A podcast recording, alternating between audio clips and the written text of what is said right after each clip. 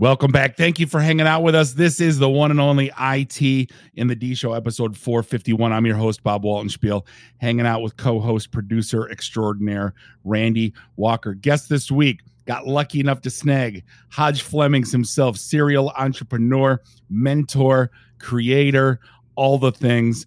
We're going to have a fun talk this week. You can find us online at itinthed.com and do us a favor, give us a like on the socials, subscribe to us everywhere. Find podcasts are sold. Just so you know, there will not be a December meetup. Be sure to be on the lookout. Meetup.com slash IT in the D for our 2023. I can't believe I'm saying that calendar. Um, we're trying to uh if you got any feedback for us and where you want to have us or where, what do you think we should be doing, we're all we're completely up for uh for for suggestions. So reach out, let us know what you think. Hajj, how you doing? It has been a long time. Um, I think uh, we're on video right now. I know this is audio only, but you're like last time I saw you, you had hair. So yeah, it's been a while. Man, it's been a while. So you had hair, I weigh less, you know.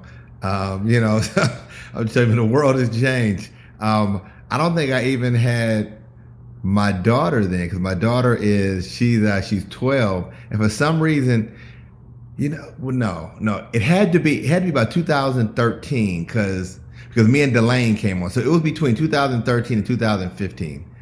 So yeah. So that was so, that was we wanted to rebrand the show because he talked so much. We wanted to call it the IT and the Delane show. he's he's kind of doing stuff right now, huh?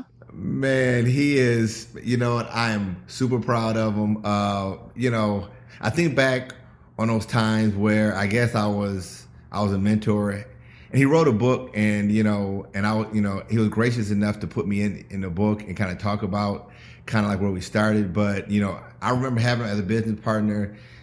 You know, when he was like about twenty, he he now runs PlayVS, the esports platform for yep. for amateur, you know, esports and you know stuff like that. But he's raised over 107 million dollars from Diddy's, uh, the Dodgers, the 49ers, Samsung, and um, he'll have an exit in the next few years. I'm sure it'll be a billion dollar exit. There was a recent article, uh, I think it was an online article in Forbes or something like that, and you know, it talked about his 400 million dollar company. So super proud of him, but I always knew he was going to be great. Um, but the thing that I found interesting was is that there was no VC money in Detroit. Nobody from a VC standpoint invested in him. Um, I was fortunate enough to be an early investor or an original investor, but like it was, it's insane to even mention that there was no VC money in Detroit when the people who had the money knew exactly who he was and had and kind of had intel on it. So, but you know, I don't think he's upset at this point in his life. no, no. I mean, and that's a good good thing to start on. It's you know because the VC when we had our first billion dollar IT exit, which was Duo Security, it was kind of like, all right, put that put that pin on the map. We're here like you got to pay attention because there's some really cool companies talking and i was at you know at work today and i was talking about how the g the big threes and the vws and all them are coming out and saying we are not a car company we're a technology company.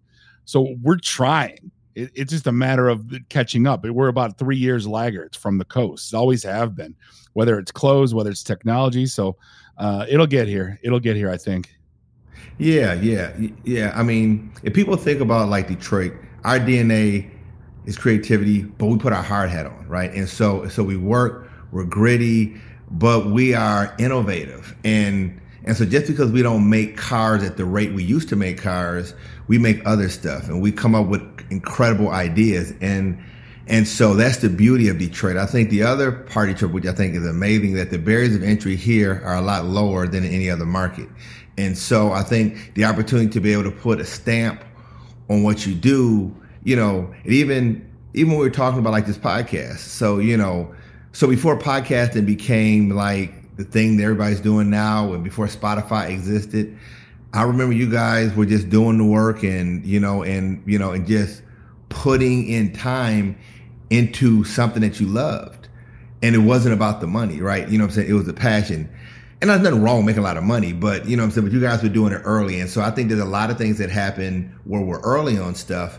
And then hopefully as things become more mainstream, there's a way for people to benefit from it if we've been there early. And I think you can make a name here, whereas you go to the West Coast, you know, the fact that Delane made it moving out to the West Coast and and doing his thing. That just shows his determination. I mean, it, it's tough to say where'd you come from? Michigan. What are you doing here? Like you know you don't have a network. You don't know people. And the fact that he did it you know again it, it's a cool story. So i'll even i'll add like a little context to it. So so you know what i'm saying? So like i probably know him in terms of going out and securing funds probably better than anybody else. I know all the vcs can say that they know him but they don't really know him the way i do. And i'm not trying to say that so i can say that i have you know um, i remember when when we were doing brand camp conference and we were trying to secure $5,000 sponsorships or sponsorships for a thousand. And he would go and he was pulling together best in class decks, pulling together 14. These are, these are the top decks we're going through. And the passion and drive he had when we were trying to raise a thousand dollars. I saw back then when we were going for a thousand, what people are seeing now when he's raising a hundred million but it was that same energy that he had, and that's where he, he was going to be successful whether I was there or not because of the drive that he had. And so everybody just seeing what all of us saw at a young age. And um, he didn't take no for an answer. Me and him butted heads and all kind of stuff. But when he believed in something, he went for it. It's tough. Like when you get those eyes, like you you believe the eyes more than you believe the words. I, I've been told that you know throughout my career it's like when you're finally working at a company that you like man it's like those eyes just light up and you can't you can't teach that. It's just you know you're either you're you, you're either into it or passionate about it or or or you know sale you know here's the thing we're all salespeople. I, I used to i used to bicker all the time with my tech friends that they're not salespeople. I'm like, everybody's in sales. I don't care what you do. You got to sell your boss. You got to sell someone on the work you're doing. You got to sell people to, if you're leading a project or, you know what I'm saying? There's always sales involved in, in, in any step of the game. Um, yeah. Just, yeah. It's just a matter of how you treat it. Um, and I also think now, as I get older, because I'm 50 now, I look at the world in terms of how our our generation needs the younger generation and vice versa there are times when trying to work with with the millennial generation, it can be like you pull your hair out because I've seen so many situations where they just want to be the star immediately, skip from first all the way to third, right? Um, but I also realized that as much as we have institutional knowledge on how things, how the craft is done, there's things where where we need this fresh eyes approach. And so I think finding ways to bring both generations together. So I try to learn as much as I can from people who are younger than me because the world is changing really fast. See, it's interesting point you bring that up because when I started in the IT world, I was 22, right?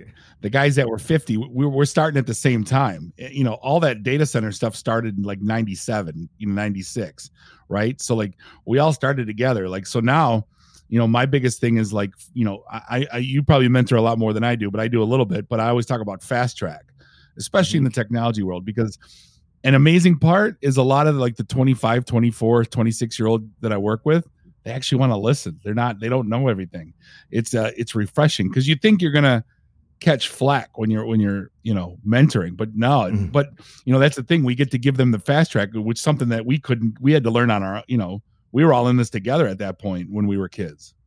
Yeah, yeah, yeah, yeah. And I think, you know I'm saying, with how technology is moving and and how you can get information because like back in the day, like we had to go find it in a book or there wasn't job boards. Like I remember like when I was trying to get into the sneaker game, like I literally wrote every single sneaker company in the continental United States and had to wait for snail mail to get a response back. There wasn't a job board. There wasn't all these internship things. And I was hoping to get something back, but it took months and it wasn't somebody to go call. I couldn't email somebody, you know, and so now the world is totally sure. different.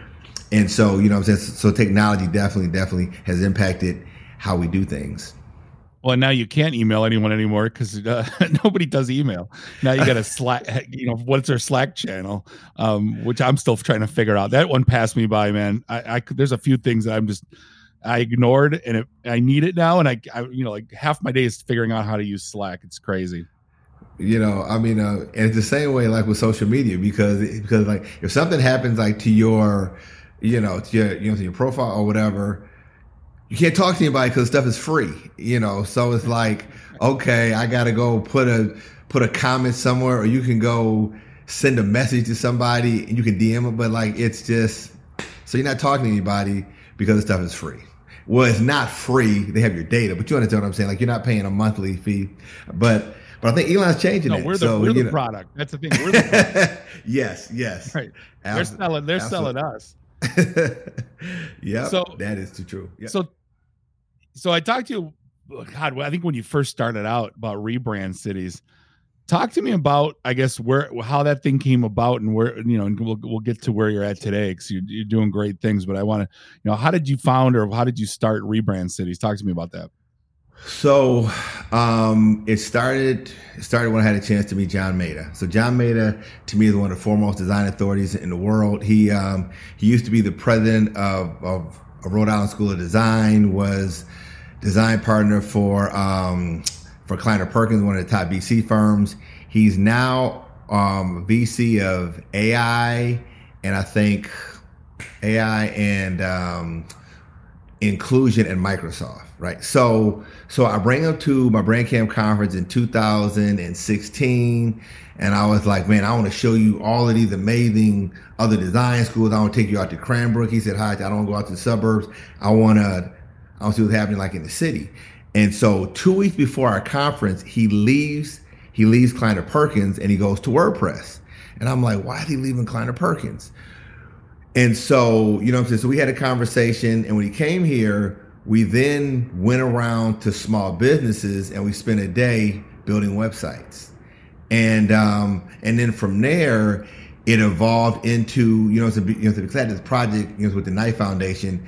And um, it was a Knight City Challenge. And my goal was to, br- it was to rebrand a neighborhood. And so we went to, uh, we went to Grandmont Rosedale. And when I went there, I realized that you can't just go into a neighborhood and try to do this project. I don't care how much money you have to try to rebrand a small business district because I realized nobody had a website. And so, and so me you were and John getting, went you were to the getting granular. Yeah, yeah. We were getting super granular. And so I said, look, I got this bag of money, but I'm solving the wrong problem. And so we started doing that. And it was from there that that kind of launched it. Um, and it was John who helped me secure the funding through WordPress. And I'll say this, um, everybody needs a sponsor. John made Maeda believed in me. I'm African American. He's Asian, but it was him in the boardroom in, in there with the founder of WordPress that helped me secure that funding that got us started. And so everybody needs somebody who believes in them. And, um, and so that was, that was the, you know, that was the kickoff point. So what? No, you, what's the plan? The goal? Are you you're trying to? I mean, how far are you taking this? How far has it gotten? I guess let's get to let's start there, then we can backtrack. So yeah, so you know, we've had a chance to work with over a thousand businesses in ten cities in three different countries, building websites, um, working on digital transformation, and so um, and so we've had a chance to work with small business owners that are unbanked, some who are homeless, um, micro businesses. Most of these are black, brown, and women business owners, and so we've had a chance. And I'll give you a quick a quick case study. So we met Mario Kelly, who is uh, who's the founder of Believe 313 Staffing. When we met him, worked on his website. At that point in time, he was homeless. We developed the website for him. He gets Coca-Cola as a client. His staffing company now cleans all of the stadiums in Detroit. And so it's those seminal moments of having a chance to work with an entrepreneur, a dreamer, or somebody who has amazing ideas uh, and be able to help them to go to the entire next level. And and that's been and that's been the work that we've been doing. You told them you get fifteen percent right off the top. I need my royalties. I need my royalties.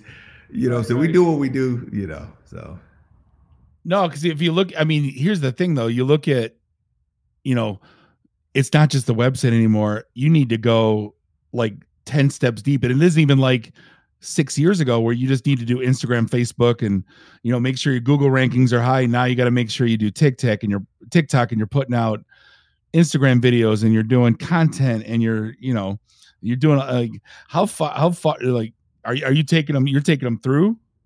So so now what we're focused on now is digital transformation because now the ability to have a quote unquote website is a lot easier now than it was in 2017. So we still help in that area, but you can get a scrolling page. You can do, there's AI platforms that can build a website out, they can build a landing page for you. So there are options there. So, so now what we're doing is that, that we're looking at the digital transformation component of it to help the businesses be able to scale because we realize that there's a lot of, back end kind of issues. Uh, there's tools that they can use since they typically are smaller teams to be able to be um, to help the businesses to be more sustainable. So those are the things that we're really trying to focus on in terms of helping these small businesses because um, there's a lot of tools that will free them up and allow them to focus on on the core business, right? And so and so those are the things that we're looking at and. Um, but really, what we really have um, have been part of our niche is that that we've had great success in third party partnerships, public public and private. So when we did this project in Detroit called Digital Detroit, uh, we worked with the Rocket Community Fund um, and um, and the city of Detroit. And so we didn't have to go look for businesses. Businesses applied. We didn't have to charge the businesses all the stuff was paid for. And so that's the model that we've used in in all the cities that we've gone to. And it's allowed us just to stay really focused on on the work. See now you I'm gonna give I'm gonna give this credit to you, and you might you might argue with me, but you were the first one I remember barking about personal brand back. I mean, this is back when we started the podcast. Like I think you were even starting before that. What talk to me about that light bulb that went off because like now I preach it now like it's like it's you know put your shoes on in the morning about making sure that you're covering your personal brand but like it was it was you know it was foreign to me when when you when you were barking about it back in the day. Talk to me about that. Yeah. So my book came out in 2005 um, I first read about it in 2001 I was um, I was looking at a Fast Company magazine and Tom Peters had um, had written this article, "The Brand Called You," and when he said it, the light just went off, um, know, in my head because I was like, "Okay, brands have certain things like like you know, what I'm saying there's a brand name. Well, we have name. There's a value system that you know, you know that's connected with a brand. A brand has a name. There's all of these things. I was like, human beings had the same thing, and so and so when the wheels started turning, I realized that there was something there. Now you look at it and you can just see how important it is because from an influencer on on all these platforms, name recognition, followership is key, right? But then you look at somebody who can you can now have a personal brand and things can go wrong. Things can go south. You can look at a Kyrie Irving where now people will with they will engage with a person differently than they will a business brand. So a business brand can say something like Balenciaga and come out with an apology, and they're going to sell more shoes than what they did before. Sure. Almost guaranteed, right? So, but a person can't walk that back because of the platform. Because so, so all of these nuances in terms of how do you manage that personal brand? How do you manage it in Web 3.0? What does that sure. look like? Yeah. So, but um, so but yes, but I think it's here, truly, truly valuable. Yeah. So it's easy. It, it's easy for me, you, and Kyrie to manage your brand because we have unique names, right? Like there's there's there's actually another Bob Waltenspiel in L.A. Um, that I've been fighting with since the early days since dot .com started. you know, for the, for domain names and email addresses. Um, but like someone like Randy, Randy Walker, it's a, it's a it's insanely common. How do how does you know how do the Randy Walkers of the world kind of stand out in creating their personal brand?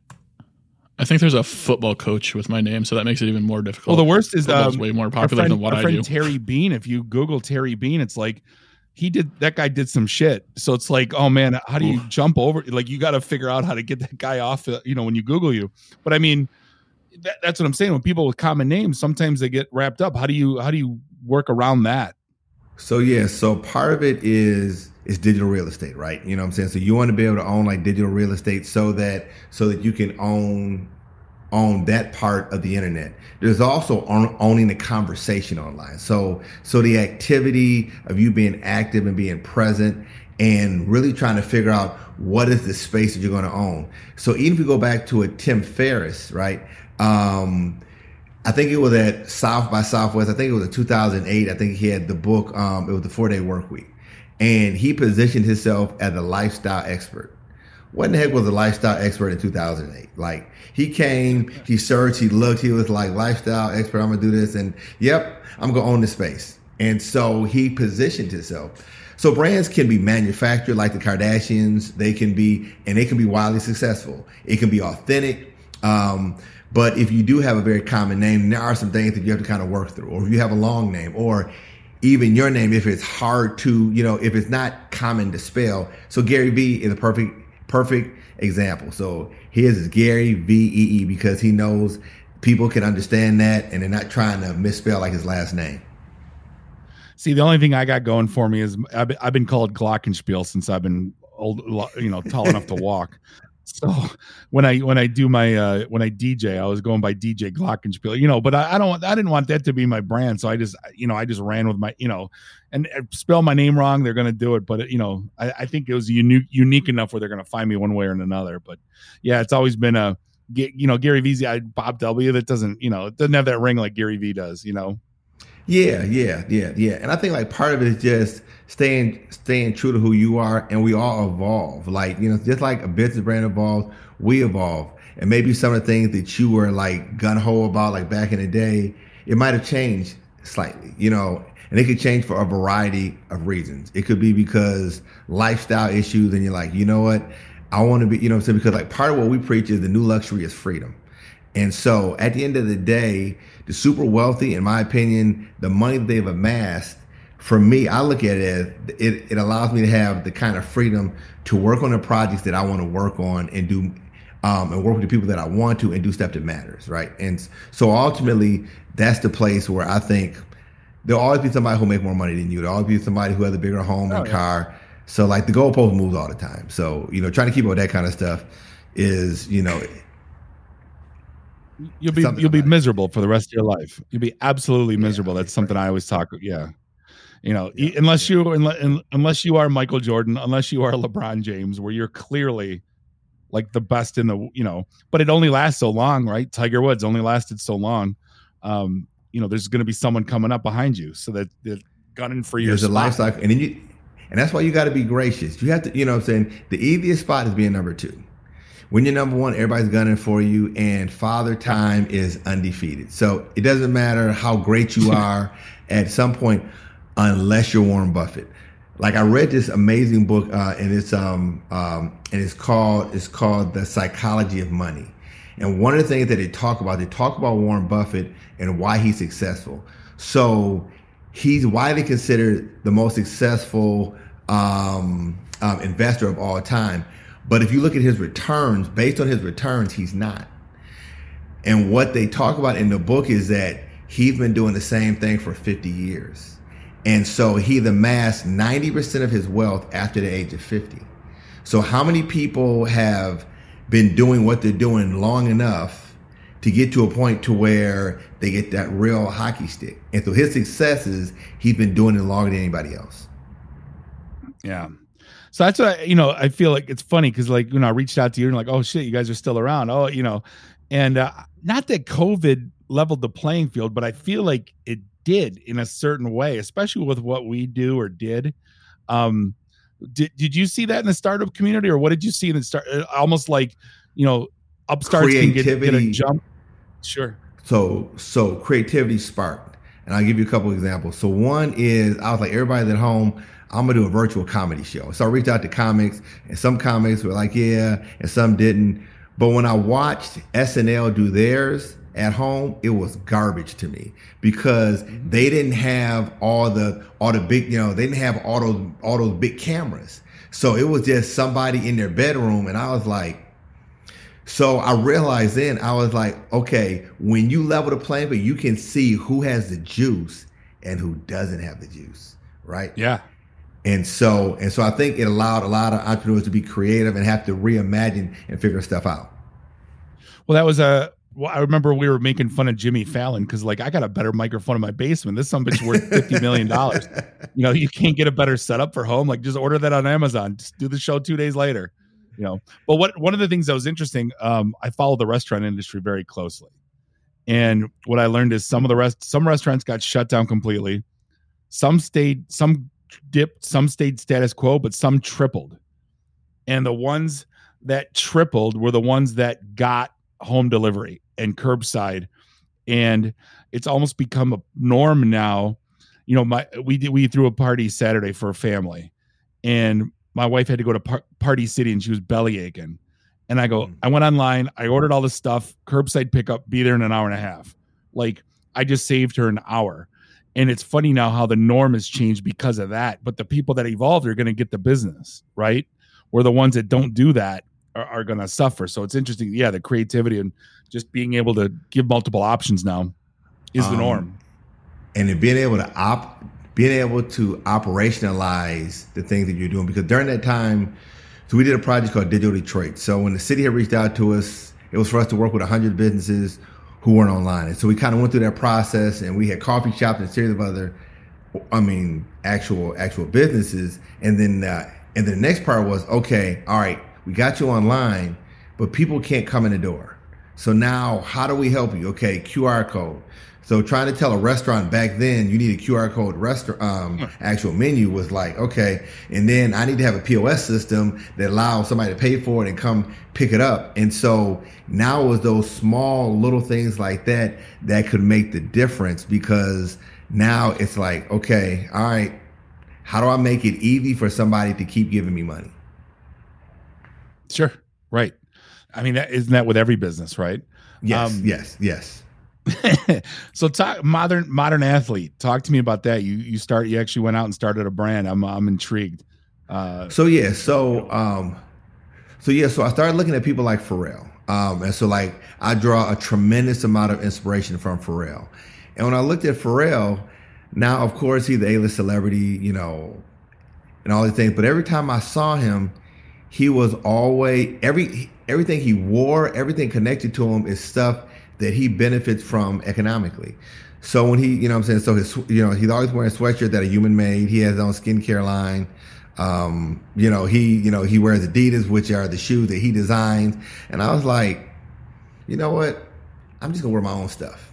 So, you know I'm saying? So I want to have a physical product, but the name, and so I'm wearing modern athlete here, but the name came from my health journey. So in 2019, I had a tumor and I got it removed. And when I got it removed, they're like, look, if you don't, if you don't get chemo, you have five years to live and, you know, and all of these things. I said, well, look, I want to go look at alternative health.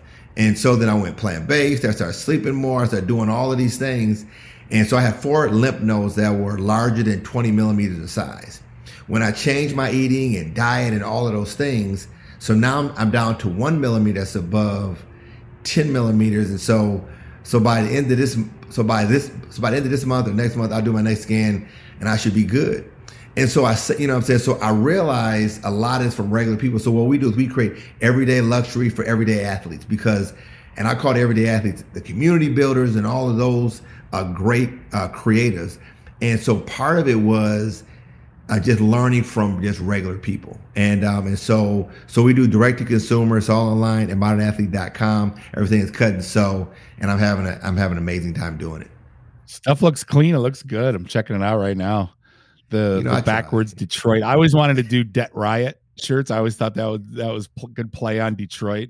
But yes. you kind of have that going on with the backwards Detroit. No, everything it looks clean. It looks good. Yeah, and that's part of our reflection um, line. So, so if you're in the if you're in the bathroom looking in the mirror, then it spells Detroit oh, yeah. the correct way. So, you know, it's all about the selfie, man. It's all about the selfies. Part of the brand. Part of the brand. Um, yeah. Reason I, you know, I like I said, I've been following you. You know, I haven't stopped following you, but I recently saw you were mentoring at TechStars, and uh, yeah. part of me was like, oh man, I you know, I wanted I want to jump in on that, but the other part was I want to you know I want to learn more about what you were doing. Were you so you're doing personal brand?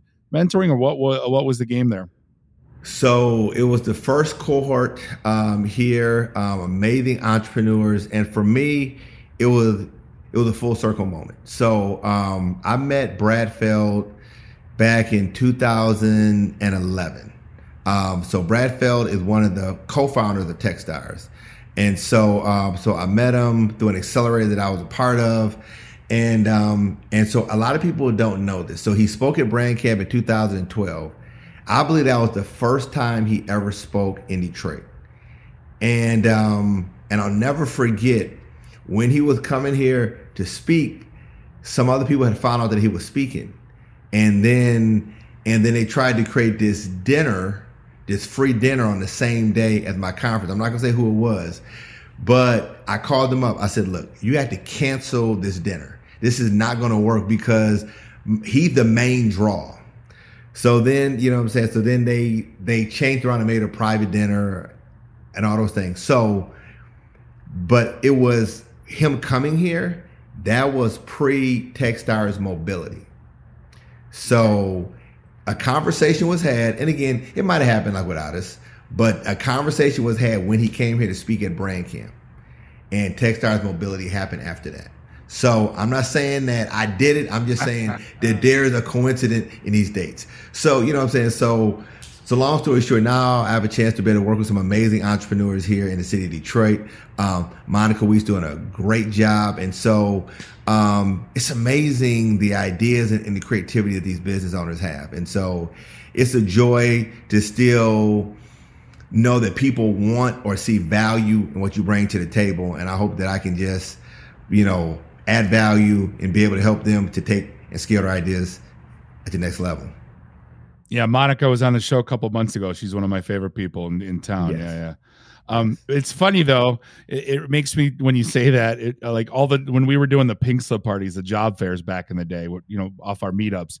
Then all of a sudden, someone else is doing a you know pink slip party, and then you know we start the podcast, and then someone else does a podcast studio, and it's you know it's it's funny though. You know, it makes you it validates what you do when you see this stuff kind of building and growing around you that's kind of related to it. Um, you, you know, I, I didn't take credit for any of it, but it's like, you know, we, we kind of said like, all right, we kind of started this thing here. Like, you know, good luck, good luck replicating what we do. You know, that was our that was our tagline. Yeah, I mean, and again, if we sat down long enough and we just started chronicling or just writing down the things that we helped to birth, whether it was storytelling for you guys when there wasn't you know I'm saying, when people were still trying to figure blogs out, right? Or all of these things, we can probably stitch together pretty cool, you know, quilt or whatever that is the fabric of the entrepreneurial community or this new age um, entrepreneurial like community. I remember, um, so there's uh, there's Nailah Ellis who runs Ellis Island Tea.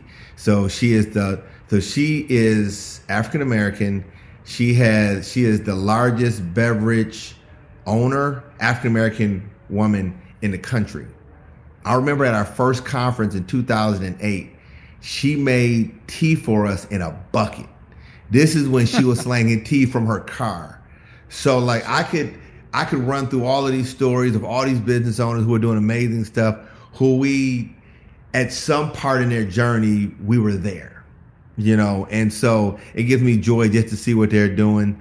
Um, and as they blow up again, just don't forget about me. That's all I'm saying. You know, just don't forget. well, I w- so I always picked up. Uh, I'd have to. I'd have to ask. Nobody could ask me because I would say no. But I would, if if they wanted to get into sales, I would like mentor them through. And I've brought up a few and you know one of them went to work for cisco another one is successful at working with with amazon web service amazon cloud. You know they just you know and none of them haven't been successful. So it's kind of like you know and these were people that weren't in technology. They were either you know working in retail or bartender or you know um, so it's always good to like look back and go i'll never take credit because they had to put the work in. But you know it's always you know my i used to work for a japanese company and he'd always say i gotta have two people to run a business one guy to point at the ground and another one to dig the well. And he goes, if you have both of them at the same, because you, you know you can dig all day if you don't know where the well goes. But if the you know, but if you can get the same one to, to nose and to dig, then then that person's a billionaire. You know. Yes. Um. Yeah, it's a rare breed. I always love that saying though because like, you know, that was a that was our partnership. I knew where to dig the well, and and, and Dave dug. So like, you know, we got we got it done though. Um. Good. Well, hey, we gotta uh, we're gonna wrap things up, but we gotta get together in person, man. I haven't seen you in forever.